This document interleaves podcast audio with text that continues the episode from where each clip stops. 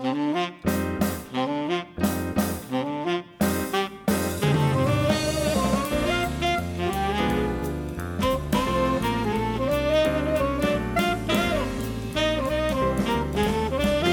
and welcome to episode 462, the bonus episode of 462, and we're doing listener questions today. It's the question, aren't we? Yes. Yes, we are. I'm Gemma. You're just checking. We are definitely. I'm Michael.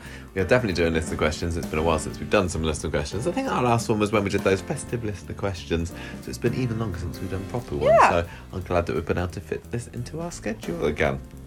Thank you, everybody who um, sends us our questions to, uh, to to answer, because some of the things that you come up with are a lot more creative and interesting than we may have come up with ourselves. And it's it's nice that we're able to give back to the community that supports us by waffling on about all the sorts of things that you want us to talk about, I suppose. Well, at least two of you do tonight, anyway. So our first question tonight comes from listener John, and he would like to know this. Yes. If social media, e.g., Twitter, Yep. had been around from Corrie's conception in 1960, which characters would have been shipped, which actors would have been fan favourites or disliked, and which storylines would have been changed due to fan reaction? Great question, John. I love it. Yeah, this is really cool. There's This not anything like, that I'd considered before either. No, this is like alternate history. Like, uh, was it the man in the high castle? Yes, literary reference. I totally if get the that. Nazis won the war, we all had Twitter. that would have been Hitler's first. would have been like, I've got this great idea of one. um, I don't like so. So we're assuming the technology, e- I mean- e.g., phones. Uh, it depends, yeah. What, uh, uh, if we say Twitter exists, then it kind of presumes that lots of other things exist, like phones and internet, and um, well, yeah. I can't think of actually anything else, but I'm sure there's lots more involved in it. Also exist. I mean, I guess we can maybe gloss over some of those, but maybe also assume, however we want, really, that they exist. Um, that's that's a fantastic idea. So before we kind of start off with that, uh, I just wanted to talk a little bit about how social media currently enhances our soap viewing experience, or maybe spoils it in some ways. Because I mean, This is a really. This honestly is one of the most fascinating un. Um, examined questions. I th- I think that people talk a bit about you know how technology changes the way that we watch and consume media because it's clear that once you have access to streaming services and they sort of dump everything all in one go for a, for a series you have to wait apart from. Coronation Street, still waiting for all Well, this is what I'm saying. episodes. this is what I'm saying. Soaps don't have this. Ha- have kind of. I mean, they've become more accessible to more people because of streaming. Mm. So we know that if you live in America and Canada, I think you get BritBox, you can watch it Yeah. faster than you would have done. So we know that it, that's happened, but but soaps in particular have a have a unique um, way of interacting with with social media. Yeah, and I, and I wasn't particularly doing much on social media before we started the podcast. I mean, I set up Twitter just so that we could run the podcast, and we kind of, we you know, we had our finger on the pulse back in 2012, didn't we? And we thought maybe it'd be useful for us to have a Twitter account to go along with this podcast. So I was on Facebook because you know I'm old like that, and even Instagram. Like we've only had our Instagram for a couple of years, haven't we? And um, certain Yeah. posts that we put out now are a lot more a lot more popular on that. But I think Twitter is really the main area that we go way- to for interacting it's with our- other fans and the yeah. show and the cast and everything like that. Because I mean, it's it's helped us to get into closer contact with some of the actors, and and well, the same for everyone, not not just us. I mean, not, not all actors are on it, of course, um, and it's kind of interesting to. I, it- does it make a difference to how you view the show? Do you think being able to be so close to the actors? Because I mean, back in the day, you know, you joined the Coronation Street um, fan club or went on the magazine or anything, but they the actors themselves, I, I guess, must have felt a lot more untouchable. And I, I don't know whether the fact that we can interact with so many of them. When I watch the program, am I thinking more? Oh, those are actors now, rather than that's those characters. And for the characters who aren't on social media or you know who Oh, don't interact, do I do I think of them as more more characters than the actors? Well, the, the easiest way to, yeah, the easiest way to work out whether you're thinking of the actor or the character is just to compare the way you think about two different characters. One, you know, so so like say Jack P. Shepherd and Ben Price. Ben Price isn't on Twitter, and Jack P. Shepherd he doesn't post very much. No, but even Ben's got his um the the podcast, hasn't he? The Sofa Cinema Hmm. Club. But there's people like I don't know David Neilson or whatever. I think will think is he Roy when I look at him, or do I think David Neilson? No, And- I don't. I honestly don't think that they're social media because because all of them have done enough stuff outside of Corrie about Corrie, like documentaries and interviews and things, for me to go, yeah, the, these are all actors. Mm. I still do think sometimes, and I, and I think partly this is, I don't know, it's more to do with just doing the podcast and be- being to do with social media. Sometimes when characters make certain decisions on Coronation Street, if I don't like those decisions or if I think they're acting out of character or whatever, I kind of blame the show writers rather than the characters themselves. You know, I think. Well, that's just the, they're being made to say that rather than that's what the characters are saying themselves, or I, I don't know. And I, God, you're getting really I think, do, sidetracked. do we think about? Yeah, I know, I Yeah, know. It's just. No, makes, it's interesting makes me wonder if I think if I All think right, back to if we if, you know, going back to the original question about if social media had been around in the sixties, would characters like Ena and Elsie and all that be considered? You know, would people see them for their actors as their actors more than they currently do? Because you'd have you know Violet Carson tweeting away. What? Or I don't know.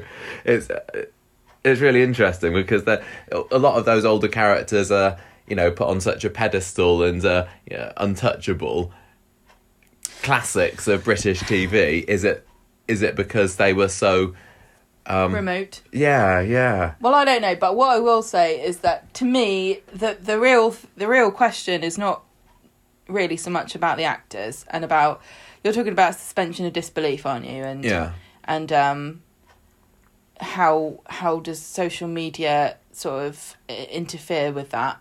Mm. To me, the thing that social media does with soaps is allow people to discuss what they think about what's going on or perhaps even register their dislike of something That's- in the yeah. hopes that it will affect in some way what happens in the future and i think the most notable example of, of things that have happened like that was with Kana. With Yeah. and I honestly, you're, it seems very clear to me that social media fans, and there were a very small group of them, but they were very vocal, actually had a very concrete and detrimental effect on how that story played out. Because we know that when Bhavna wanted to leave the show, she said that she didn't want her character to leave Kate Mm. because of how I think I don't I don't know if I'm putting words in her mouth here, but but the the insinuation to me was that they've got such a massive fan base and this fan base is so passionate that I don't want to let them down by having this character split up. And I, I don't think she's wrong because I also think the same consideration was made when Haley um when um who played Haley? Julie Hesmondhalgh. yeah, when she wanted to leave, she had a similar thing. So, so it wasn't just the fan base; it was also like the integrity of this character. Like Haley would never leave Roy. Mm. I don't think you can say the same thing about Rana and Kate. I don't think they were the love that would last the centuries at all. That it was just hype.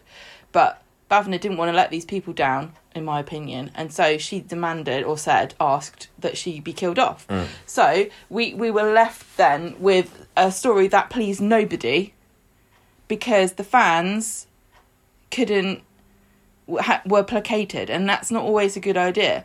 And um, they ruined the story for themselves and everybody else because they were a very toxic fan base. So I wonder. And I, I would say also, I don't know what happened with that particular group of people, but not every single shipping fan group, because that's another big thing, isn't it? Part of internet culture is Yeah. shipping groups. And if you don't know what shipping is, it's just relationships where people, it's short for relationships where, where you decide about you really want this couple to be together or you're happy that they're together. And so you support them What as a couple. what does Stan stand for? It's from the it's from the song Stan. Oh, is it? Yeah, it just I means didn't an know obsessive that. fan. Oh, okay, that's interesting. Yeah, all these all these little zoomers think that they invented standem, but our generation were the one that came up with the name for it. So who do you think back But in? but listen, what I'm saying is, um, the, these like shippers. Oh, you totally derailed what I said. say. Sorry, I was just gonna. I was because you were talking about that. I was wondering who back in the 1960s. I've would- forgotten what my point was. I was really building up to a point. Oh, I'm sorry. I might come back to you. Uh, who, I who can't in the remember. who in the 1960s would people have shipped and stand? Because that was part of uh, of John's original question, and I think almost certainly Len and Elsie would have had their rabid fan base, wouldn't they? Because the, the other big fan base that's around at the moment for Coronation Oh, Street is what I was Carla and Peter, yes, isn't exactly. it? I was just about to say, doomed. not every group of people who are shippers are toxic, because I think the Carla and Peter fan people are really respectful and, and nice, and they don't attack you for your opinions. yeah. and and that's what sometimes it becomes quite unpleasant when you're in a group of people and you you can't allow other people to have their opinions so i think that was like a one-off the the, the kana the t- toxicness of that group because i think that they they thought that they were fighting for a social um progression you know they they were fight they weren't it wasn't about really it wasn't really about um rana and kate. It was about representation of gay people on on television and mixed race couples etc so they were Yeah. really passionate but they were it was about more than the couple. So they got annoyed and took it a bit too far when people disagreed with them. And i can understand why they got so passionate but that's probably why you don't see it so much with other couples Yeah. So do you, I, I think did you reckon that Len and Elsie would have been the, the biggest one from the sixties because that's a really fascinating relationship and that they, were- they never you know they were never properly romantically involved were they? Well, we keep they- always harping on about this, like uh, th- they never did. You know, the will they, won't they of Len and Elsie, and no, they never did. And it's really kind of almost. It was a passionate kind of love affair, almost that never went anywhere because they were so in involved in each other's lives, and they felt they had a real sense of possession over one another, didn't they? Hmm. And and like and I think that if if we had social media in the sixties, you would have seen Elsie and and Len shippers. Oh, absolutely. Every And- and episode. and everything. But Yeah, it makes yeah. me wonder: Would Coronation Street have actually put them together to try and placate the fans? Would they have built it up more than they actually did? Because you know that's where that's where the interest is. That's what gets the clicks or the, the likes or whatever. It's difficult to know how much Coronation Street um, listens to fan groups. We don't know. I would say it's a bad idea to because you know they say something like is it 10% of the population is on Twitter and I don't think even that's not even uh, people that regularly post I don't so know. it's it's it's it's a very small petri dish of of public opinion, Mm. and it's been really proven in the past to be a completely misleading litmus test of what society thinks. That's why everybody was caught off guard by Brexit and like the the conservatives winning their elections again and Trump winning his elections because oftentimes if you have an unpopular opinion you're cowed out of of voicing it if it goes against the grain on social media Yeah. so um maybe i would have said that the the elsie and len shippers probably Hashtag would Elsen. Elson, yeah, would have been really like hardcore, like into. And if you had said anything like, "I don't think they should be together," you probably would have got shouted shouted down, don't you think? Yeah. Because it really did seem to me like, even though I knew that they would never get together, watching it, it really felt like they were going, "Ah, oh, oh, oh, what do you think?" Yeah, I wonder whether some other char- some other relationships would have, you know, been been latched onto by the social media crowds, like you know ha- Harry um, Hewitt and Concepta Riley, because he dated like a string of girls in 1961 before he ended up proposing to her in Blackpool. So I wonder whether that would have been a, a little fandom and people, yeah, people standing for Harry and Concepta to get together. Well, imagine maybe. if that had happened and they had thought, "Oh yeah, we we managed." Well, you know the the conceptary um, people. Well, whatever you. It's not a very Yeah. good hashtag. um, they got their way, so let's get Elsie and Len together. Yeah, maybe, maybe. I wonder whether, um, like, what what the Emily and Leonard Swindley relationship would have that been latched onto? Did people think that was sweet back in the day, or was it was it doomed from the start, or would people have latched onto it and you know pushed for it more? It's really interesting to think, you know, what what would have attracted people's attentions and what wouldn't. Because you're right, what you said about social media being an opportunity to share your views with so many people. Because back in the day, I mean, you could talk to your your friends at work about it and talk to your family about it, but this would have been a, you know, put it out in the world, wouldn't it? And I mean, there's a very real danger of erasing the uh, um, existence of conversations and interactions between people pre social media. Mm. Before social media existed, believe it or not, you could People- still get your opinion out there and people still had discussions about things, but it was in a very different way. So you would have had magazines would have played a bigger role. Uh, people's Yeah. opinions in, in magazines just and a lot more immediate with social and media, isn't writing it? letters to the editor and, and stuff like that would have would have taken place. Yeah. Yeah. yeah, yeah, So who who do you think you know on the and cast? also, can I just say, Oh. Coronation Street would have been able to judge people's opinions by the amount of letters they wrote in Yes. because people did that a lot more back in the old days you would they, they sent fan letters they sent Yeah. you know baby grows when people had a baby they Yeah. you know Well, that's interesting because would, would that have happened quite so much with social media? Because what I was saying earlier about, you know, people, you know, these days seem much more aware of the fact that, you know, it's not real and it's just actors. Would, would fewer, you know, like I said, Hmm. baby grows or whatever be sent in because you know that Valerie Barlow isn't actually pregnant with twins. It's just Anne Reid. I, I don't know. Well, I this wonder. is the thing that you were sort of saying about um, are people, how do people interact with um, actors back in the day and they're very remote and stuff. But we know that they did a lot more public appearances, I think, judging from what I've read and from biographies Hmm. and autobiographies and interviews, I think they did a lot more appearances and open things. They were more celebrity esque Yeah. Well, back in the- the very early days. One of, one of the big examples, the famous examples, was uh, Violet Carson going to t- switch on the Blackpool Lights in 1961 as well. And there she glammed herself right up, not Yeah. to look like Ena,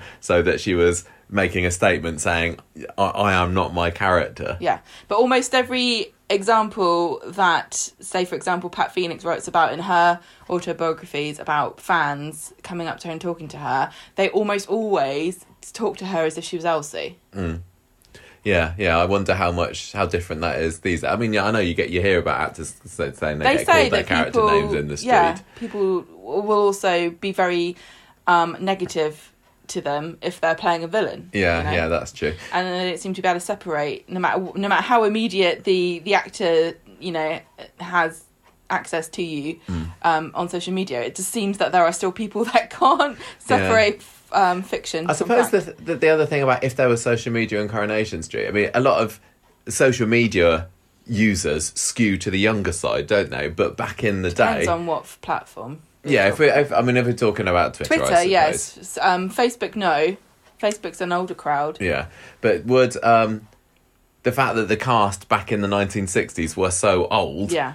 cons- compared to nowadays, would it mean that a lot of them actually weren't on Twitter? I mean, you'd have you'd have um, you know maybe Philip Lowrie might have been on Twitter, William Roache, you know the young uns back I, then. I really think that Pat Phoenix would have been on Twitter, and I think I she think- would have been getting herself in trouble all the time. I bet she with would. hot takes on things and stuff Yeah. that she shouldn't have said. Yeah. Getting into dramas, getting snitty with people. and it would have taken away the mystique of Elsie, wouldn't it, a little bit? maybe. I think. I mean, obviously, the the main young character back then was Lucille Hewitt, played by Jennifer Moss. So it's almost like she'd be flying the the lone flag. Oh, but Oh, yeah. equally, would Coronation Street have brought in more younger characters earlier into Coronation Street? Because it was years, decades until they had like lots of younger characters. I mean, it was ten years or so until they brought the Flemings in, wasn't it? And they didn't even last. No, I know. Would would they have tried to get the youth characters into Coronation Street more? Because cared what young people thought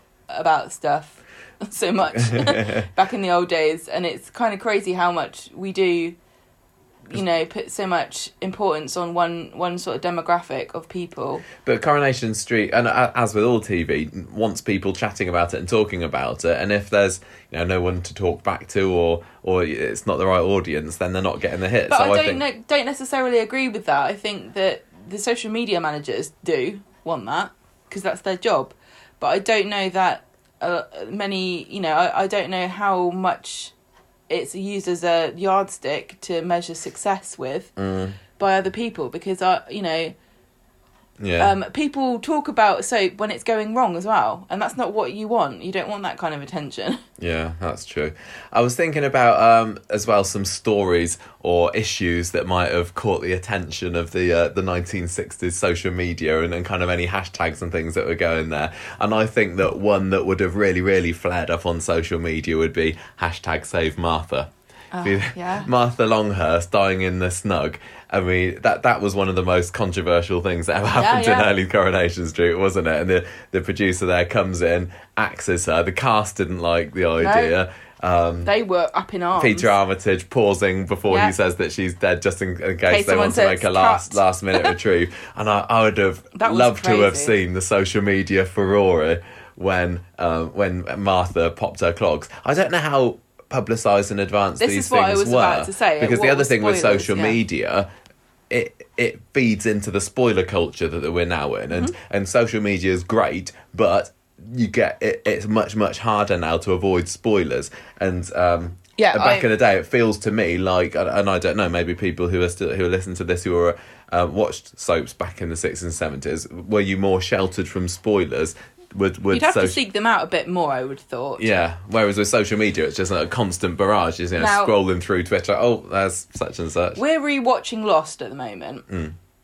And I would say, I don't remember how prevalent social media was when Lost first came out. Um, it, it couldn't have been because think Facebook it wasn't was- even until two thousand and seven or so, and Lost was predated that by two or three years. But before social media, believe it or not, children, we used to talk to each other on the internet in different ways. So you'd have blogs, but you'd also have message boards. And message boards have been around since the beginning of the Well, see, internet. see our recent episode on um, we look back at Coronation Street websites since twenty years ago. And I'm going to tell you, in my opinion, social, uh, not, well, the internet sort of ruined Lost for lots of people because it was so heavily focused on trying to work out yeah. what the thi- and theorizing things and trying to work stuff out and talking through so many different ideas that I think the the people who made Lost admitted they didn't know how it was going to end, Hmm. and then they kept seeing all these theories and changing their mind. And I honestly, I would say that the internet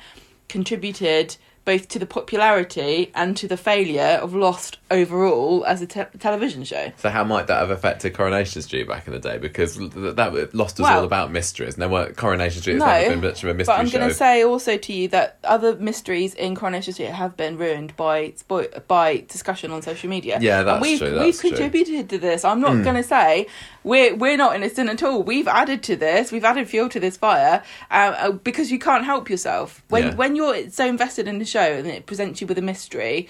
You're going to go through. It's like um outsourcing the work to thousands of people across the globe. Hmm.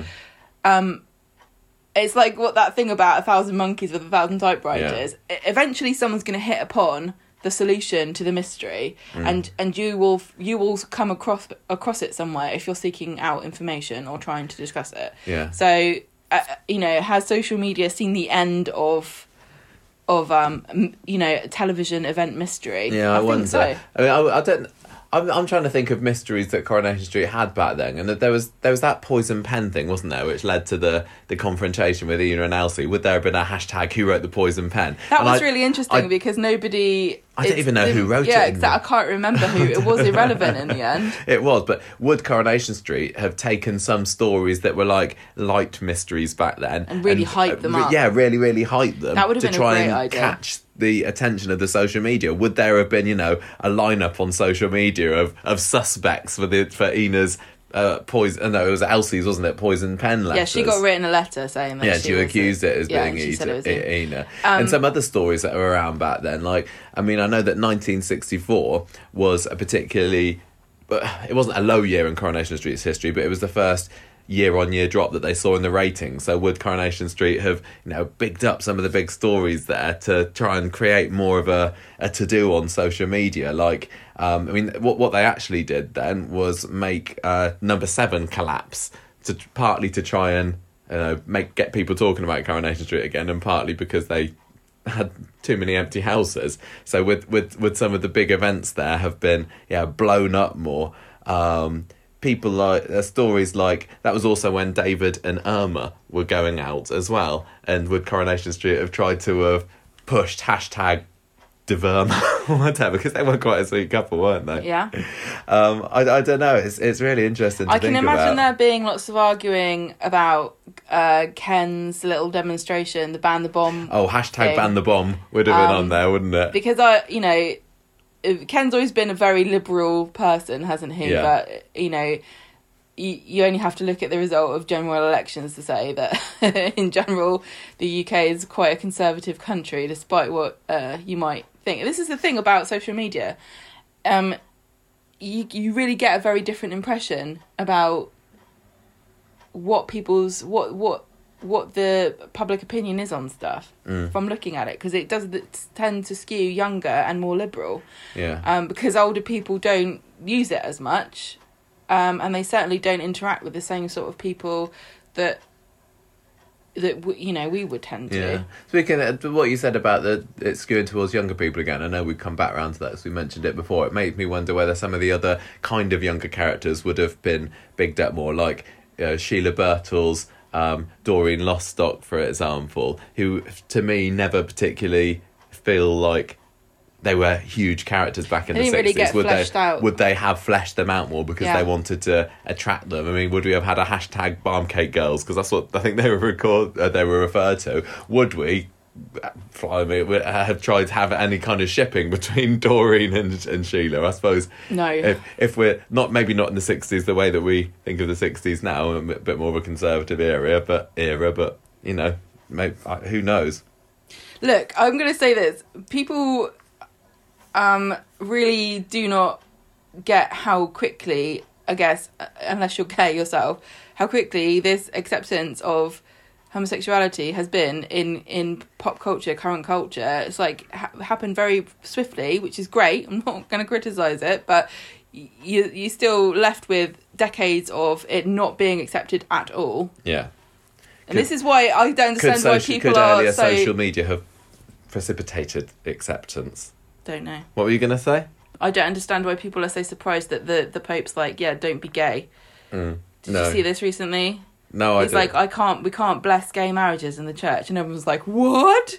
But I thought you were a nice Catholics. Like, they've not misrepresented themselves. I don't understand why you think that they're suddenly going to change their idea about what God told them. Speaking of um, Sheila Birtles, just then that made me think as well about her suicide. Or well, the fact she didn't end up killing herself, did she? That was the big story back in the was it the early to mid sixties? I can't remember where she was going to take those pills and and kill herself, and that and that got out to the press Mm-hmm. Well, earlier, go, and then they changed Yeah. it. I wonder. What that would have been like, the social media remember. storm upon hearing that they were going to have her kill herself. Do you remember what it was about that that they didn't like? Was it that they, well, they found it to be too salacious? And, and, Um, and I'm scandalous, sure. or was it that they didn't? They thought it was sad and they wanted to save her. I no, I don't think that, it was. No, it wasn't that. It was it like an- was an outrage it was too to moral- scandalous. moral It, decency? maybe it was a bit of a taboo, and we don't talk about things like that. And yes, we had Christine Hardman on the roof. Um, hashtag Yeah. Don't jump Christine. Yeah. But yeah, I think But that, was a very accepted sort of oh the woman's being melodramatic again, you know. Yeah. The amount of Hitchcock heroines who've tried to jump in front of a train. yeah, yeah. Um, you know, it was a very, it was a very, it seemed like the very dumb thing for a woman to become hysterical in inverted commas and Yeah. and threaten something like that. Rather, but actually doing it is a completely different Yeah. thing altogether. I think with I think with Sheila though, it would have.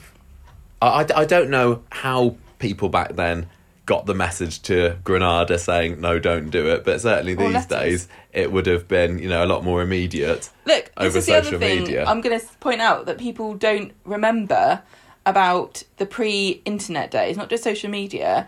We used to have more than one postal service a day in this country. You used to be able to get first and second post, and it wasn't actually that long ago that they got rid of second post. I remember when I was first started my job, which was about 15 years ago, I'd have to wait for second post sometimes for things to come.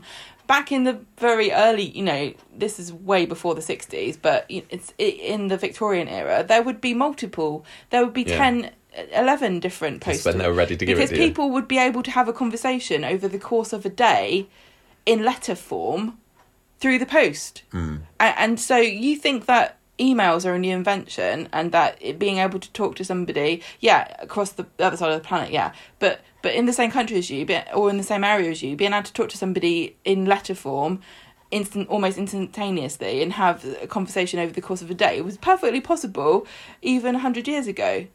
So people really are very forgetful about what the technology used to afford us back in the day. We Yeah. think we think it's all a modern invention, you know. Yeah, so social, we, we say that social media gives instant feedback, but you know there were ways, They would ways and been means able of to doing write, you know, uh, it doesn't really have much to do with what you just said, what I just said about how would people communicate to Coronation Street that they didn't like this. But it's not like the same as today where you write a letter and just God hope pray that it gets delivered.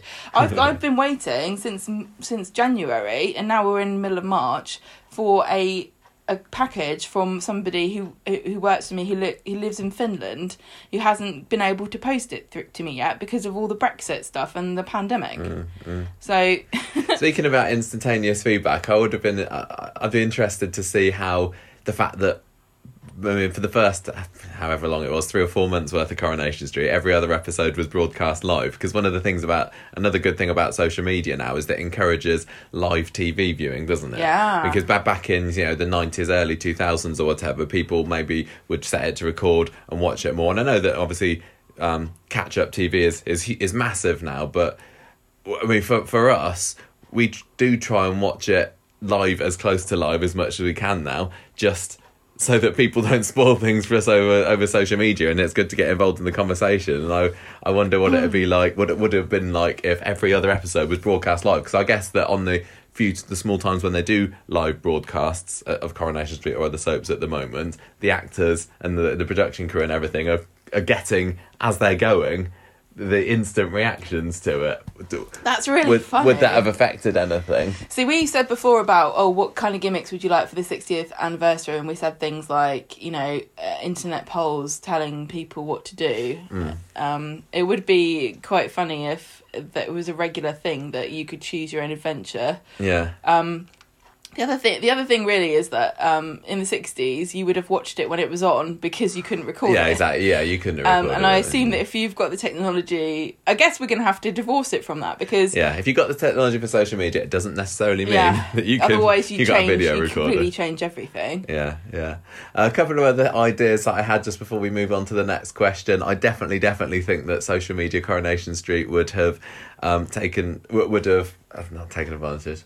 They they would have used it to promote the Walter Potts story. Now, I don't remember, know whether you remember about that, but this was this guy that Dennis Tanner was the talent agent of, and he was a singer who went who had the stage name of Brett Falcon, and he like I still love that name. he was like a he was a singer on the show, but He they like a he- character he released a single um, in real life, didn't they? Th- This song called "Not Too Little, Not Too Much," which got to number seventeen in the real life charts in 1963, and I bet that would have been all over social media. And I, I wonder whether this Brett Falcon character would have been bigger on Coronation Street because he would have been almost like the, the face of Corrie's social media channels for a little bit or something. I, I don't know. Um, I, I, I don't know. What, uh, what else is there to say? You- I just want to say one one thing about like um, social media. Um, sort of the fact that it exists kind of prompts you almost to feel as though you must share your thoughts about everything with the world, and I'm guilty of this. Um, I don't think anyone cares, but I can't help myself. And um, one thing that it does do is if you read something that somebody that you really like as an actor or character, if you read something that they personally they have written that you don't disagree with in some manner, mm. and I'm not going to name names here, I think you guys can work it out for yourselves a lot of the time. Hmm. If you really disagree with what they say, it can really put you off them and the character that they play sometimes. Yeah, that's and I don't true. think that's beneficial. But I don't know that it's that much different from how it used to be because I think that back in the old days, the actors were in the papers a lot more than they seem to be now. I think that Yeah. they were super, super mega celebrities because we, you know, we didn't have that many. Um, it was right at the beginning of you know the, the idea of celebrity on telly, wasn't it? Because it was before it was mostly. Like, was, but I've uh, so I think you know, like Pat Phoenix had a very tumultuous life, and I can imagine some people, you know, reading in the papers about her her divorce and mm. saying, "Oh God, I don't want, I don't like that woman, so I don't like Elsie anymore." It's coming to. I don't know whether I'm completely making this up, but I thought. Oh, tell me. I thought that until you know eighties, early nineties. I don't know where I've read this. Come on. That Coronation Street actors were kind of advised not to talk about their personal lives and to keep interviews strictly about the show.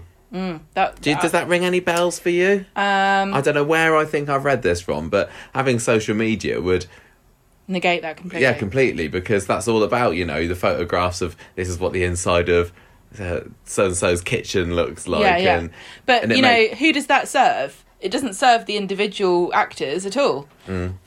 It, it's only beneficial to Coronation Street and ITV Yeah. because um, you know once you're once you're out of the show, uh, you can do what you like. But if you haven't built a brand for yourself, yeah. you, you're gonna perhaps struggle. It depends on what you want out of life, obviously. Yeah. But um, people have built social media, you know, careers out of social media Mm. presence. And Coronation Street still does stifle that to some extent because you're not really supposed to use your your social media for commercial gain if you're in Coronation Street. No, there was a big thing a few years ago, wasn't there, about don't promote products. You're not allowed to. and then they were told that it was okay, but they had to get Coronation Street's permission first, and it couldn't clash with you know Corrie sponsors or anything like that. Because wasn't there a thing where Jack P. Shepherd allegedly got in trouble for promoting that I don't um, know. That that hair thing that he does? Well, I don't, I don't know, but um, we also have very strict rules in this country that other countries don't have, where you have to declare if you're uh, been given in any form any kind of compensation, including the product itself, for the Mm. purpose of posting. So if somebody says, "Here you go, here's here's a Coke," uh, you can't just say, "Oh, Gemma gave me this Coke." You'd have to say hashtag ad. You'd have to Yeah. because if we if I was giving you a coke to bribe you to like my podcast, do you see what I mean? Yeah. Well, I don't think that's true, but you know, you do you do have to if you if you're promoting something, even if it, was just a free product. Yeah. Finally, finally, finally, before we move on, we haven't really talked about. But nobody how- does, by the way. we haven't talked about how social media might have been integrated actually into the show itself. We said about how social media might have affected viewers' interactions with the show, but would they have had stories about social media? Would you know? Would, would Lucille Hewitt have been um, targeted by an online pedo or something, or um, would, would she have been distracted by her phone that time that her brother, baby brother Christopher got snatched, and that was the reason why he was taken away? Um, would Annie and Jack have struggled with the, her ideas coming from the youth culture and, and, and everything that she, she got online? I, I don't know. What, what other sort of social media related? I don't think Coronation Street does it very much, do they? I mean, they talk about. I suppose we had that thing. I mean, I suppose Asher's storyline recently was to, all to do with social media and, and, and the pictures of her spreading quickly. I wonder whether that would have been included on the show more. I, I expect that maybe, you know, um, Dennis's talent agency would have been all about spreading the word online. He and, and then been all later, about Alec the stats, Gilroy. wouldn't he? And like, oh, Yeah. I've got like a really good engagement on this post Yeah, yeah. because it's got Lucille's pants in it. Yeah, and, and I mean, I suppose there was also like um, I suppose Bethany's grooming story was related to social media in a way, wasn't it? Because it started off with her doing those hair hairdressing tutorials online. I was just thinking that Lucille Hewitt could have been a much much bigger character, and there was at one point that one of the producers, I think it might have been Tim Aspinall, maybe wanted to get rid of her because he was like the axeman that got rid of mm-hmm. quite a few of the cast and, and he was told by an even higher up no you're not getting rid of her because she's the only young me- young cast member. Yeah. would that have been completely out of the question if, if it mm-hmm. was in social media age? Because so it would have given the opportunity for so many different types of stories i don't know Social media in the 60s would have been so completely different from what it is like now. Because in in many ways they were a lot more forgive well, I'm trying to think of how to phrase this. like social media now is very people are very policey of each other and you, there are certain things that you would never be able to get away with saying Mm. that were commonplace things to think and say back in the 60s weren't there so like Dennis Tanner doing a video of Lucille Hewitt dancing in a go-go pants on the on the bar would have been hilarious and everyone would have thought it was great Yeah. but if they'd said, "Oh, Lucille Hewitt is um a fancy sh- uh, Sheila Birtles," there would have been uh, like a nuclear bomb had gone off. yeah. So the the uh, like the the the social acceptance, the landscape of that back in the sixties was a completely different world, Yeah. and people would have been up in arms about completely different, unexpected things than they are now. Mm. Like nobody bats an eyelid about the fact that Adam and Adam and um, Sarah were going to get a divorce or that he cheated on her. But back in the day, God, that would have been probably one of the most scandalous things that could have happened. Mm.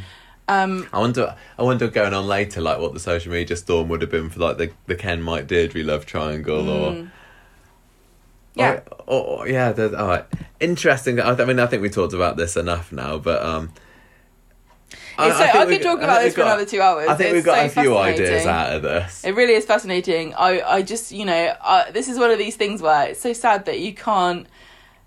I wish we had supercomputers that are so advanced. You could just like plug in all these variables and then kind This of is what would have observe what would have happened. happened. It would be so models. fascinating. Yeah, I'd like to know what this what the social media crowds would have thought of like the Ogdens when they joined or whatever. Like, did they would they have gone down a storm, or would they would there have been a huge you know onslaught of hatred for this even more common family that would have potentially had the producers going, oh, people don't like them, let's get rid of them. I Yeah, it just- it, it- really depends. I I think that they they really do have.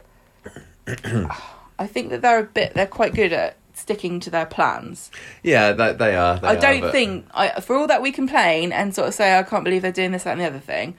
Um, really letting Twitter in particular tell you how to run a show is like you might as well Yeah, you can't jump off a bridge. You there's can't there's no point. You're you're playing to such a small crowd of people, and just because they're very vocal, it doesn't mean that they represent the Yeah. viewing public. Yeah, yeah. And, and I guess the only thing I would say is that it makes sense to pander a bit more, perhaps to, to particularly Twitter, because it's younger people, and you want to invest in younger viewers because you know that you're going to get more years out of them watching, and you really need to Yeah. replace. This is the thing that if I was a, if I was in charge of a soap, this would be my probably biggest concern is replenishing your fan base and ensuring that you have a wide range of age groups that are being represented and i think that's probably why we're seeing so many teen stories Mm, on the show maybe, maybe, it really yeah. doesn't make sense for them to only focus on older characters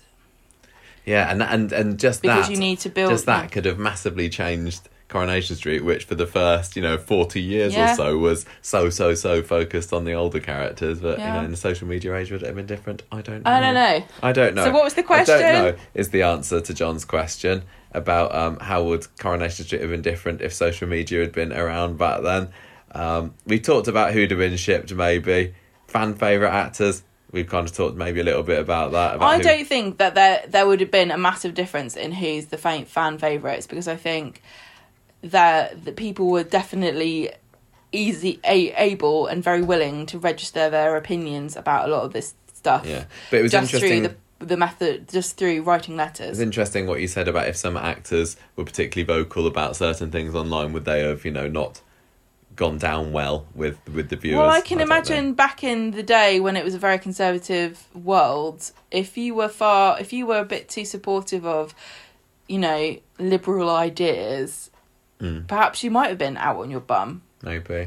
And you know what? I just thought of you know when when Peter Armitage was got rid of on Coronation Street, who played Len Fairclough. That was to do with like leaking things to the press that he shouldn't Yeah. have done, would he? Would he have have been a little bit? Would he? Would it have been online? Well, it was weird. If you think about, you know, the acceptance of of um, homosexuality in the UK and how very backwards it has been for a long time, not just here but across the world.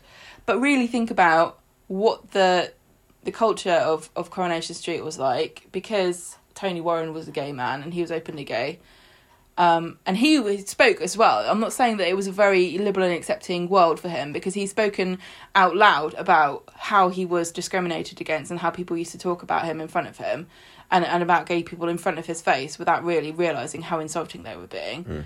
But you know, would would Pat Phoenix have been fired for you know admitting that she had friends who were gay Yeah, maybe. on social media? Like, you know, here's a tweet of me and my friend um, out on the town, and they, you know, you're in a gay bar, or that guy is yeah, yeah, maybe. not. Yeah, Uh, there would have been so many scandals that would have come out. Did I say the right? Did I say Peter Adams or did I say something else? I was- That's just been going around. Did I say Armitage? That's something different. Somebody different. I- self-correcting.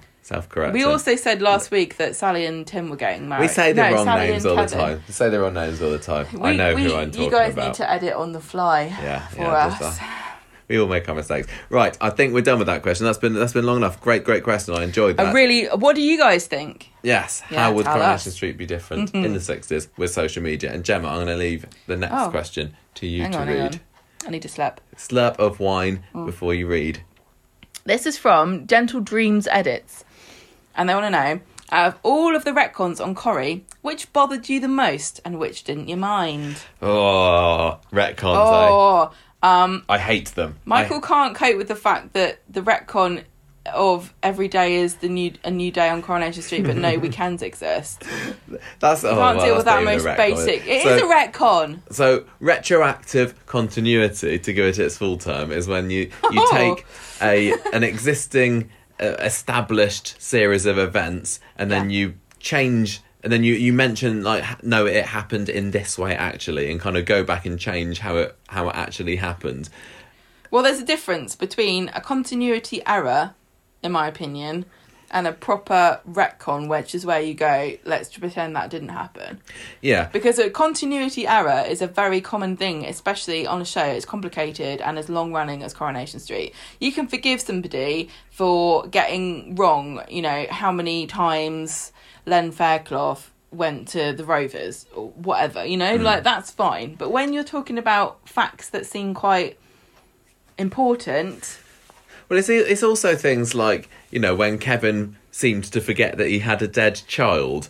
To me, that doesn't. So, so some people was kind mistake, of screaming retcon there. That's that is more of a mistake. But a retcon is more something like I mean, delving back further into Coronation Street's history, Ivy Brennan's back character backstory, for example, because when she first came into the show and Lynne Perrie wasn't uh, one of the main actors on the program, the character of Ivy supposedly had this husband called um, Arthur, I think, or that, and, and at some point he was called Wilf, maybe, and then he was called Jack, and in 1975, Jack, Ivy's husband, even appeared on show, and it was just the episodes before the Mark Brittain warehouse um, fire. right? And it was just uh, it was wasn't too long after that I think that Ivy started growing in popularity, um, and, and when in 1979 they properly wanted to make her a regular role, this is when she was given the husband Bert and a son Brian, and it had literally been stated beforehand she hasn't had kids, and yeah we'd seen this other other husband, but Literally called Jack. Yeah called What- Jack, and and, and they the purpose of this? and they didn't want his her husband to be called Jack because it, Oh. by that point it had been established that Vera's husband was called Jack, so we couldn't Oh, have two Jacks. I'll accept but it was a then. Was different confused. character, it was a different personality, a different actor, completely and utterly different. That that is what I would say call a retcon. Um, This, yeah, and the and some the thing is, they're often forgivable. Like I can kind of see why, you know, they they they went, oh, this character's going to work better with with this husband and a son. I don't know what's worse, just you know saying no, we're retconning that, or trying to explain a way around it. to to to, you know in, in I know some contrived manner to say well yeah that person was her husband but she's since you know He ha- died. he he died and now she's she had a concussion and she's forgotten all about him I Mm. mean that then then you could explain it couldn't you but actually that would that would just seem a bit silly It seems weird also to sort of invent random people for like I assume these were throwaway lines. Um, so sometimes there were but the fact like I said that this Jack Ivy's husband actually made an appearance on the show for a few episodes. You can't. Weird. I know, you can't I, just wa- write wasn't that it out. just like because he was coming to a wedding with her or something? No, I don't think. I think he was Oh. sitting in the Rovers. I can't remember. Weird, isn't it? It's like, what? What's the purpose of him then? Yeah, yeah, I don't know. There, there, sometimes as well that there were retcons to to facilitate a character's exit. Like Florrie Lindley, she was always um, supposed to be um, a married woman. Um, who No, uh, no, no, she sorry was she a was she was widow. she was a widow that's right and then when they wanted to get rid of her they brought this husband back to life But- and they but- retconned it to make it same same like she was actually just estranged No. from her husband I think that they made out that she said that he was dead. See i can't remember now i don't know I think they got away with this because I think they were like, she just didn't want to answer questions. Which, if Mm. I lived on Coronation Street, the first person I met was Ena Sharples, I think I'd lie about a few of the details of my life, especially if I was doing something naughty like running off without my husband.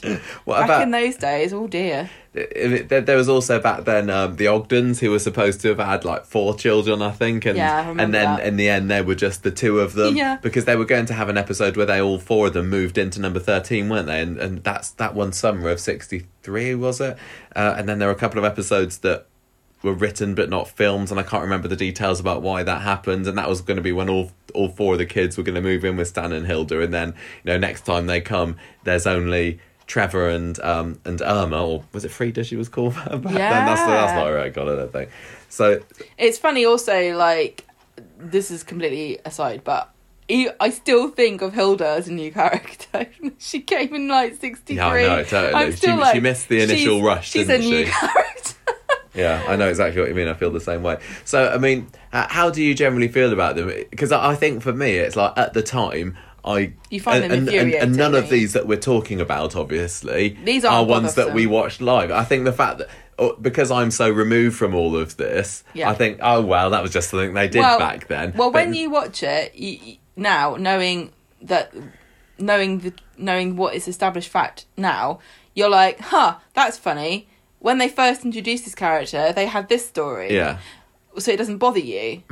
But that, that that's even the case with like the the Barlow Baldwin clan, or the Baldwins, I suppose it more was, where which is the other massive, massive. If you search Coronation Street retcon, you will find Adam Barlow's picture there. Um, because he's a massive retcon in that Susan Barlow was supposed to have, or Susan Baldwin, sorry, was slash Barlow was supposed to have aborted him Yeah. when she was going out. Well, no, when she was married to Mike, because she wanted, um, she wanted a career, didn't she? And Mike wanted Yeah. kids, and he was trying to uh, Hmm. force her to have children. And then when she actually got pregnant, she was like, She right, I'm a, out. uh, she freaked out. Supposedly aborted Adam, although we didn't see it, and that's the that's the thing you can say about quite a few of these. It's supposed such a rec- we cowardly- didn't see her get Get out of jail free card. get you the abortion. You didn't see it happen, so it didn't. But for, for all those years, you know, th- all throughout the late 80s, all throughout the 90s, and into the early 2000s, the Coronation Street viewers were led to believe that Susan had had this abortion and she'd been living off screen, obviously. and then and then she comes back with Adam, and it's just like, hmm. Now, Adam has become, a, you know, a relatively important character. I mean, he's not, you know, he's not up there with, with the with the all time greats or anything, is he? But if they hadn't, if they'd stuck to their guns, Yeah. they they would have missed out on some, you know, some great Coronation Street stuff. Can I just can I point out? I mean, the the thing about retcons is that there's no logic behind what's going to annoy you and what isn't. No, but even with Because really big things can can sort of slide by me. Well, and with this one with- really stupid small things can stick in my craw for years. I know. With this thing with Adam, even, I don't think that particularly bothered me at the time because when I was watching it back in 2001, I didn't watch it in 1987. I didn't see Susan Barlow Baldwin going, uh, you know, being you know, torn to pieces by this marriage to Mike that wasn't going the way she wanted to. I didn't see her, you know, agonising over whether to have the abortion or not. But probably if I had, then Adam's existence would have bothered me more. I mean, I suppose related to that, talking about Susan, what has stuck in my craw, as you said, a bit more was the the whole thing about Billy's involvement in Susan's death back in uh, the early 2000s. Yeah. Which uh, it, sometimes that's the sort of thing that just seems contrived. And that's why Coronation Street might say, well, we never saw that the, the accident that, that Susan had, so maybe Billy was there. And I, It- I don't like when they try and retro, you know, squeeze things into a story just for sensationalism. it or... boils down to to me how much how invested was I in the original story? Yeah, and how much does it stretch my disbelief to have me believe that this thing happened? Mm. How much are you expected to disregard to believe that Billy took a job coincidentally in the same area as the family of the woman that he was involved in the death of without Yeah. realizing that he was involved in it you how like the likely coincidences is that make it make it worse sometimes. it really they? is. If it's if it's like number one, if you're like, no, I'm happy with how the story was originally, and then they come up with something that is so, so ridiculous that it it would beg a belief, even if it wasn't a retcon. Mm.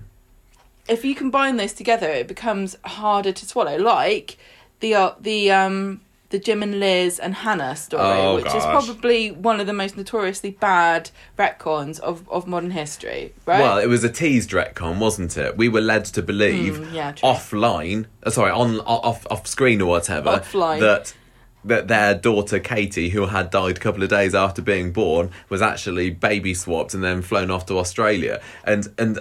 It was good in a way that that was nipped in the bud quite Yeah, quickly right, on the show because Sorry. we for months were led to believe because they were trumping, you know, Jim's big, big Jim's return and everything, and and Katie's going to be back, and everyone got right up in arms about this, about how dare you re- retcon Coronation Street But history because I- when Liz had a uh, her abortion, people like really Yeah. really got into the McDonald's then, and and that just you know Can I point that. out that there's another retcon here that you haven't addressed, which is the retcon that we're we are supposed to believe that Jim would hate his wife so much that he would lie about their aborted baby in order to scam money out of her. her, her. Well, which I honestly, I'm sorry, but that's a retcon. I don't think that he would do that to, to her. And we're supposed to be, and also, he's not stupid. And this plan was one of the dumbest plans that anybody's come up with on Coronation Street. So See, we're I- supposed to believe he's heartless and stupid. For me, that doesn't count as a retcon at all. That's just a All right. character being written in a way that's out of character. well- And like I was saying in the last bit, that when, when things, stupid things like that happen, I don't even think of it as being the character. I just think of it as being the storyline. Oh, or what have the- what that- have the evil put it that writers done But to you? I'm very, very glad that they they nipped that one in the bud pretty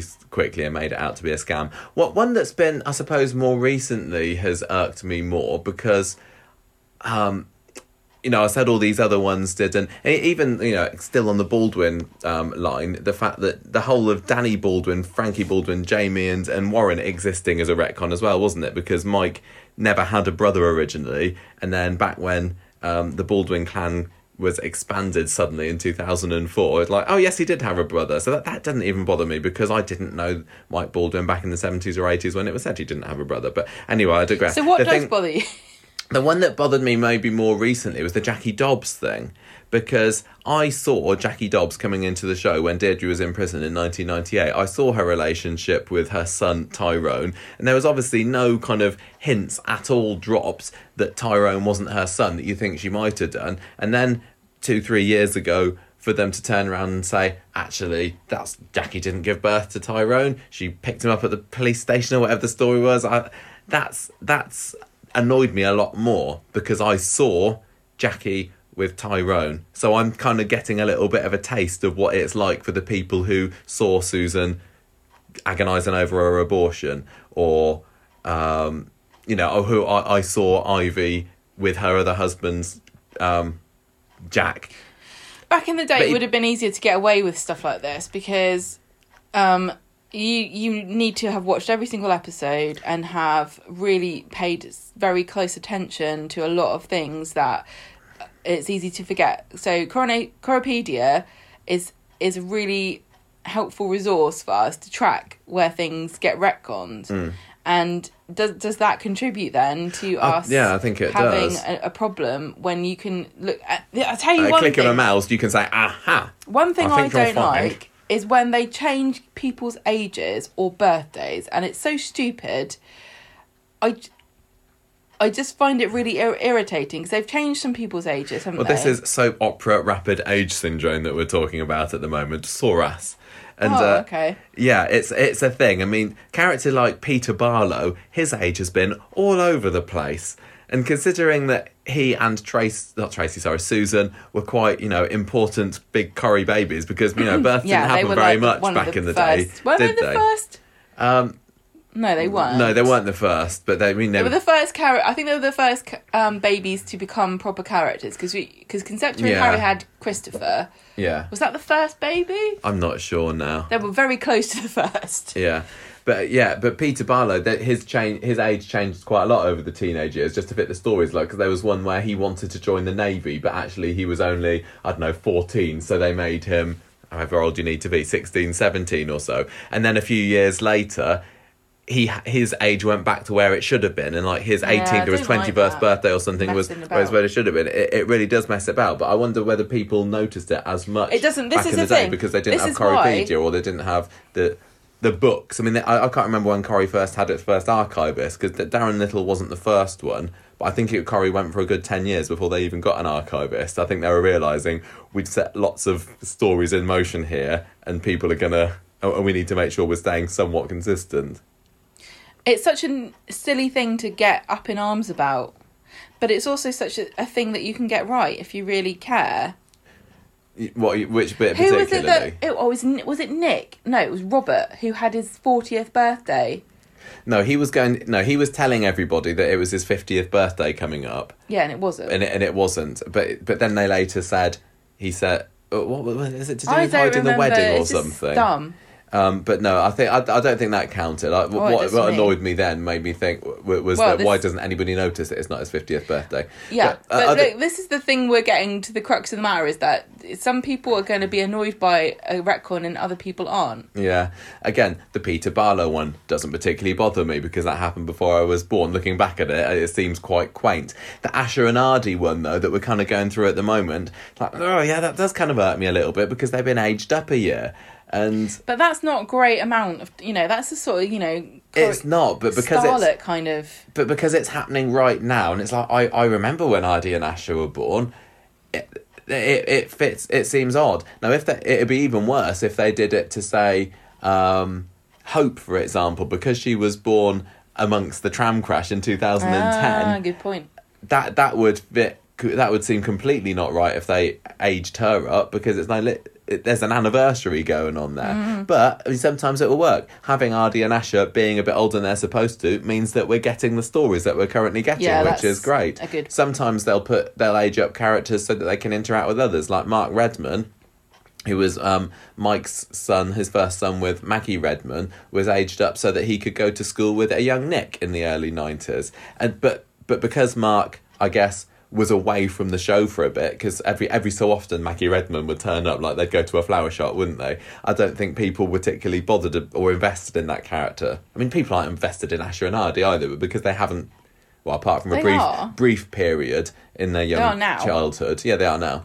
They um that they've been permanently on the show. It makes it worse. Um, th- I mean, another one that I found, which I didn't even realise about until I was doing some research for this, was that Mary's age has been changed as well. When she first came onto the show, uh, her original date of birth was 1974, but now it's agreed as being 1970, and that was twisted a little bit to fit the um, the story about when she was raped and get and got and Oh, got pregnant with Jude. Jude was. Yeah, and that I suppose doesn't bother me as much because their age was never important. I think when there are children, then their age is Mm. changing because Yeah, yeah. you go through so many changes and so many things are um, linked to how old you are. Mm. yeah. That's more of a Yeah, so how how important is the thing that we've changed really? yeah. Even Ken's had his age changed. He's he he was originally supposed to be born in 1937, and then he was that was then changed to 1939 at some point. So he's been he's been youthed. Dennis Tanner was uh, his age was changed by four years. He's four years younger, you know, in in now in Coronation Street history than he originally was portrayed as Well, being. in- Elsie as well, youth by about five years. Well, if we can do hang on a minute. We can do this? Um, no, sadly we are not I'm going to do it. Characters. I, don't think it would work. I was born in 86 and I will hear no argu- no, no 88, I'm going to say. Right, something else that bothers me to do with retconning, and again, some people would say this isn't retconning and it's not technically, is the whole so and so is already married or so and so has got a secret child coming out of the woodwork. And it's again, it's a case of, well, we didn't see it, so therefore. So I'm thinking of I'm like. going to say, um, I just watched um, White House Farm, Yeah. which is a Netflix show, and it's about, based on a true story about a guy who um, murdered or allegedly murdered his family. Yeah. And his girlfriend h- helped him and knew the truth. And they're talking, uh, the- I've just watched the final episode and they're talking to her and she says, I never lied, I just omitted to tell you some of the details. So when Beth turns up and says, "Oh yeah, I never actually got divorced from Craig's dad," it's like what- that that that that to me irks me more because it's just been in some ways because it's just been thrown in to cause a little bit of drama or or the fact that Tim was married to this Charlie woman. It- yeah, that- and his re- and the reasons as well. Where if they can't can't come up with a logical reason, Yeah, it really annoys me. well, that's the same with like Tim not being able I to read as real. well. Yeah, Tim- not being able to read is rubbish. And there's like, but you held, hold a paper. Oh yeah, well sometimes I just like to hold the newspaper no, to make said, it look like I yeah, read or I, something. I, I always, he's like, oh, you always pretend when you can't read, you pretend that you can, Mm. so that people won't know. That is that fact is true, and they could have done a lot to help illiteracy in adults by really take, taking this as a topic and showing all the ways that he has um, accommodated his because it is a disability into Yeah. his life t- to make it not apparent that it was true and Instead, it was just a throwaway. it was what was the point of it that. what was the reason why What? did he not be able to what was the purpose so that Sally So- could teach him to read So, yeah, something like that. It was So to such a cause friction pointless, between him and Sally and Anna silly Windass, nonsense. I think. Because the the the, fir- the first time we ever heard of Tim, he was writing emails to Yeah, Faye. Oh, my exactly. friend did it for My- me. Oh, get and then lost. when you Tim. start making those changes and then making stupid excuses, Yeah. then that just highlights it and make it stupid. It- yeah, it does. and, and then you get your throwaway lines like Tracy saying that she's had her lesbian experiences in prison, and that explains the the why scandalous she's yeah waking that, up next that to to me Paula was last disrespectful to Yeah. to prisoners, to lesbians, to bisexuals, Yeah. to straight people. I thought that whole thing was incredibly offensive. What did you think of um, Sharif having his seven-year affair? Because that was another one that was Always like, well, we did it at the we weekend. didn't, we did, yeah, exactly. That that annoyed me at the time as well. But with with most of these, I've kind of got over it quickly, and I think that's what Coronation Street and other soaps, because that's obviously not the only one that does this. I mean, for heaven's sake, EastEnders brought back Dirty Den from the dead, and at least we've not had anything like that in Coronation Street. Still but I think Coronation Street hopes that people will quickly get over it, and I, and I think I do. Sharif going out with Sonia for seven years, and we'd only known the character two years. So literally all the time and a lot more that he'd been in the show, he'd been secretly having it off with with her. It's like that, no, I don't name? believe it. Hmm? Sonia. yeah. Sonia, and and and that was quite similar to I think to Denise Osbourne, who'd been secretly having it off with her brother-in-law Brian Dunkley back in the early nineties as well. Like, well, we didn't see everything, every But movement, so she could have been point- getting up with everything. Can I just- It the feels thing is- clunky. It does feel clunky and it feels rude because um, it's not the, quite the same thing as saying, "Well, the characters go to the toilet, you never see it." It doesn't mean that none of them go. No, it's- that's get, not. get over it. And the other thing is, they plan so far in advance. We are led to believe, or we've been told, that storylines planned up to a year in advance. If they're planning things so far in advance, can't they chuck in a couple of, you know, things that we wouldn't notice or, or care about, and say, "Oh, that was actually," you know, like Sharif going, "Yeah, I've got to go play golf." You know, Yeah. and and then it turns out he doesn't even have golf clubs. You know, it wouldn't take very much for them to to solidify an alibi to make these make sense in advance. Yeah, yeah. Well, for some things. So another branch of, of this retconning, I think I, I alluded to this earlier, was children coming out of nowhere. And nobody ever mentions that there's this child, and then suddenly they're, they're here. Like, I mean, George Shuttleworth is a recent example. Surely, surely, he would have been mentioned No, by this- no. Archie 20 years ago. Maybe not necessarily. Because I have co workers who will never talk about the children unless I say, Oh, how's the kids? You know? Um, but but just let me finish. George Shuttleworth existing, yet Audrey being given eighty grand yeah. makes no That's sense. That's the problem. You're right. and him You're not right. rocking up and going, Audrey, where's my money? Or like, how did you spend my dad's cash? Hmm. Because honestly, if his dad, either his dad screwed him over, in which case, why is he so concerned with continuing the family business? Your dad's dead. He's not going to be impressed anymore. Yeah. And also, he he screwed you over by not giving you an inheritance. Aren't you mad about that? Yeah. Either that, or he's so loaded that eighty grand is like a raindrop in a bucket to him. Why is he? Why is he? Can't, Hmm. Pandemic. Why can't he afford to hire the driver then? You know, Yeah. there's so many things don't make any sense. Yeah, and they just ex- try and explain it away. I've just remembered another retcon that really, really, really massively wound me up. I think even more than the Jackie Dobbs one. It's flipping Hayley and her son. That was that was horrible. That was massive mistake, and the fact that they even brought him back when she was, you know, months away from death. That they was should. silly. I would have perfectly happily uh, be- ha- uh, let Corrie bury that. It But the whole the pudding because we didn't need extra trauma on top of the fact that Hayley, a beloved character, was dying. Yeah, but we a didn't few, need that. The few years before, I can't remember how long before she died. This son came out of the woodwork. That really kind of was like because the whole one of the- one of the big things in, in early days of Hayley and Roy's relationship was them saying, "Oh, they were the first you know romantic relations that they'd ever had," and "Oh, I'm as pure as the driven snow." you or mean thin thing. sexual, not romantic. Yeah. Let's be frank. Yeah. Ha- Hayley said that she she said I'm a virgin, and then for them her to say, "Oh well, I meant I was a virgin in my woman's body."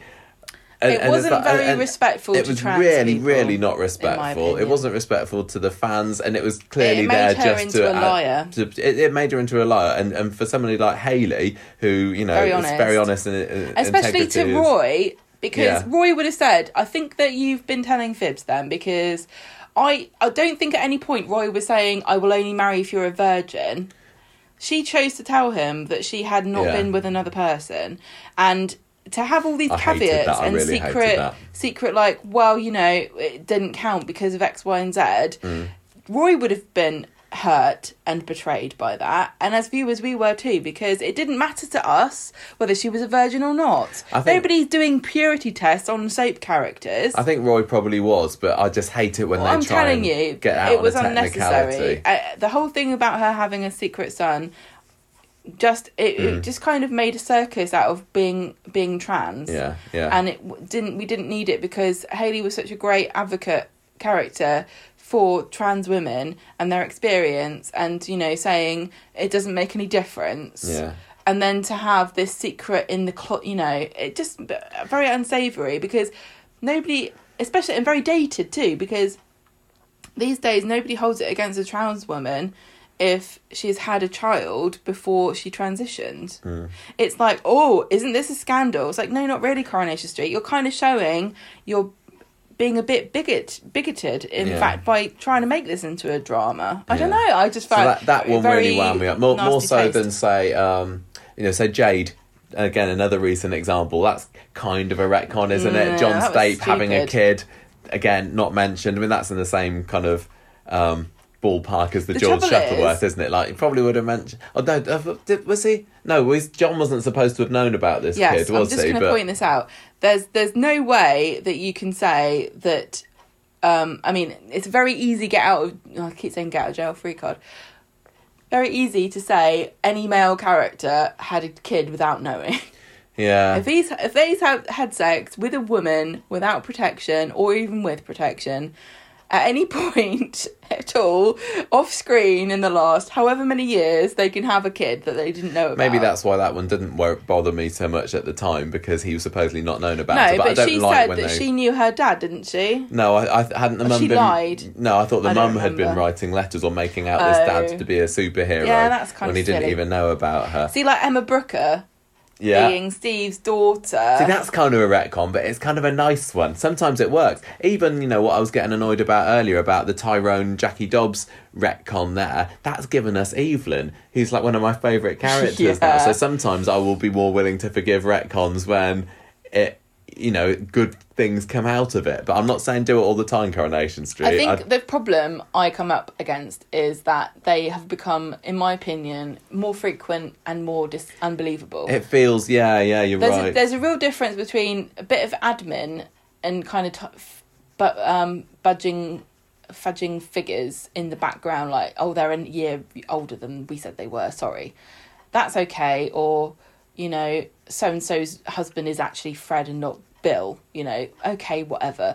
But then you know, oh Johnny is secretly Carla's dad, and and um, you know Emma's secretly Steve's daughter. It's just like, oh really? Uh, um, Billy secretly killed.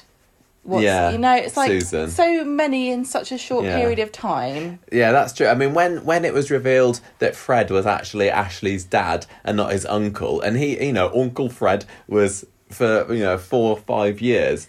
That's how we saw them, the and, and at the time, though- I think I thought it was quite exciting. Yeah, but the problem because it wasn't done so much. yeah, it number one, it was more unprecedented, and number two, he was so super involved in Ashley's life. It kind of like, oh, That, makes, sense, now. Yeah, If if a retcon kind of makes sense of something that previously was nonsensical or kind of unusual, great.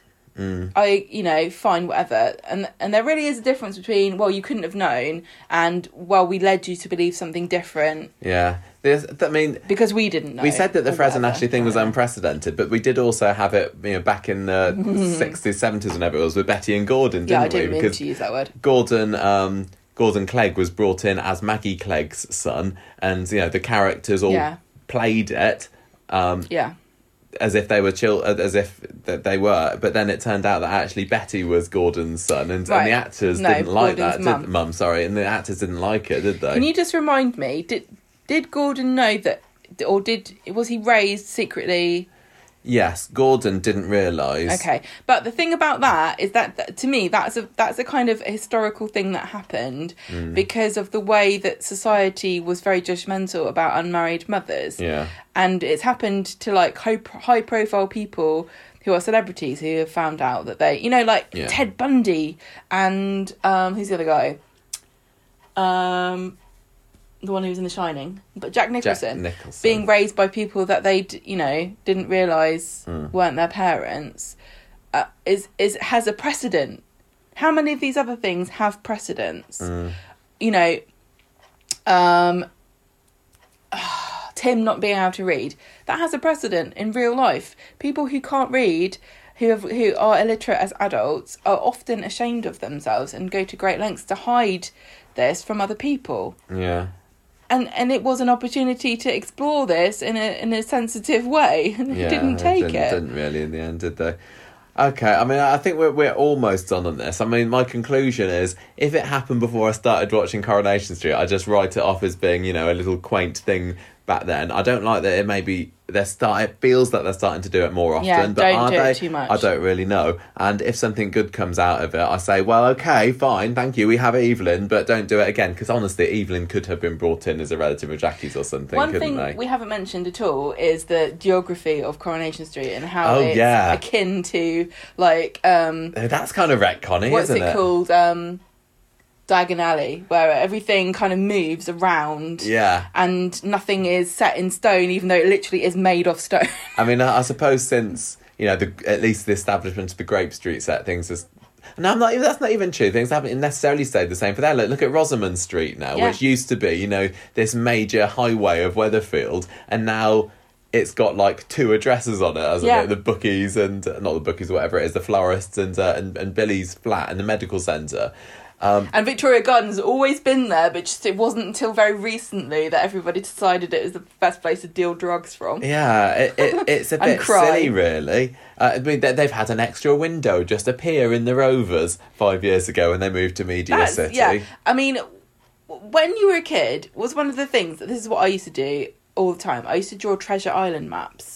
Did you used to draw maps when you were I think a kid? maybe. I think I, I don't know remember I if used to be children- quite obsessed with things like you know the maps that they had in the front of the Oz books. I think children love maps, don't Yeah. they? But but there's definitely a fascination with creating fictional worlds or fantasy worlds Mm. and doing a map. Well, I do like seeing some of the old maps that they make of Weatherfield. You know that were pu- published in the papers and But things. why couldn't they just have draw- drawn a map and stuck to it? I don't understand. I don't. I re- Because let's face it, all the stuff that's up Victoria Street now could have just gone onto Rosamond Street. I think the thing with Rosamond Street is um, they under the viaduct next to the Rovers, they used to have just like Yeah. a, a picture, didn't Yeah. they, of the road going down, and maybe you know in the HD era or whatever. They were like, "This ain't wouldn't have cut it. it." wouldn't have looked as good. But it it, it, weird, it does it? irk me because now it's almost like Rosamond Street never existed, Yeah. and that's in a way that's one of the massivest retcons that Coronation Street's ever Ever. had because Rosamond Street used to be really quite important. I mean, but you could say, you know, oh, the street was blocked off, and then that happens in real life. But the fact that it's been put in with some hardware shop or something that looks old, like it's been there for a long time, that that does bug me. Oh, I wish you hadn't thought of that now. Sorry. And the, and the whole of the, the Victoria Street thing, yeah, it was always there. And then we look back at episodes, you know, 10 years ago, and there's just this scaffolding up there. It's like, no, it, it wasn't, always there, there and like the it? precinct, where's that? Yeah. W- Uh, Sometimes weird, it's just best not to think about things like that. It's because it suspends your disbelief and it makes you realise that you're not watching a real That's it, isn't it? When things like that happen, it it takes you away from it. Because and with what's the soaps, reason- yeah. you're, you're, You need that. You need it to feel real because it's on in your on in your in your TV. You know, three What's days a week. You've been following you the life stories of not this. real? Exactly, Yeah. exactly. So like the the fact the reason why Victoria Street is like it is and the reason why Rosamond Street is is so short is because literally the physical area that the set is in now accommodates only that Yeah. setup. And so you know if you know that, then you know why Rosamond Street has been chopped up and then you're like, yeah, this is all just lies. It's, It's a throne of lies. I'm wasting my life on this. what am I Fiction. doing? I'm, I just spent an hour and 20 minutes talking about something that's not real. Why? Yeah, yeah. but you know, at the end of the day, Let's think, It put could- it like this, right? What? 60 years of a show with hundreds of characters, There's a lot to thousands keep of track of. storylines. I think, honestly, they've done a pretty good job of keeping things consistent. They, they, they've kind of, I think that. I think the thing is, there's a certain social contract that you enter into when you watch a soap. They're going to tell you stuff that makes sense, and they're not going to push your disbelief too far. When they, when they, when they kind of break that a little bit, you have a right to feel annoyed Mm. because you're investing your time and your energy into something, and they're not even keeping it, you know, Yeah. within the realms of of possibility. So. When I they mean- do it, when they do it, you you are right. You have a right to be mad about it if if that's how you feel. But the amount of times they could have done it and they haven't, I think they've they've had the track record's pretty good. I mean, it could be a lot worse. American exactly. soaps, where you know, where children literally will jump from being five to fifteen over the course of a year or whatever, or they just rewrite anything for sensationalism. or they make it like the devil is real. yeah, I, I don't know how people can, you know, watch that and with any semblance of investment in the fact that it could be real. I'm I'm glad that Corrie doesn't do that, and I hope that. I mean, we've said it's maybe been getting worse recently, but to be honest, it might be just the fact that we've been you know, so much. focusing on No, it and analysing it so. more recently because you know we've had a podcast. No, Um, I really think that there have been a bit more. Yeah, so they they just need to be careful. As long as it doesn't get any worse than it is, it's it's tolerable at the current levels. Some irk me more than others Yeah. if it's to do with characters that I feel particularly invested in, and if I saw live, I for want of a better word, the If you saw it happen original version time. of it. But um, yeah, it- uh, at the end of the day. I will often just forget about it quickly. I'll be angry at the time, and then other things will happen, and I move on. And I guess that's what they're banking on. Yeah, those those sneaky sneaks. Yeah. yeah. So there we go. That's our character. That no, what was it? Listener questions. List the questions. Thank you very much to our two questioners, Yes, John. thank you very much, John, and Gentle Dreams Edit. Yes. Um, if you have any more questions that you would like to ask us, uh, please feel free to email us at conversation conversationstreet at gmail.com. Um, that's the best place. Just put listener question in the subject header, um, and we will put it add it to our list Add of it to our questions. We do have a list. list, and we are going to work through them. We've got a list, we've got a document on our computer called Reader Questions because I called it that at the beginning instead of Listener Questions and I just haven't changed it since, Yeah, now what quite quaint. What can we do? we can't. We can't retcon it. So, No, you can't, you can't. so yeah. Thank you very much for listening, and we hope that you have a good week. Yes, bye. The music for this episode came from podcastthemes.com. Or did it? Música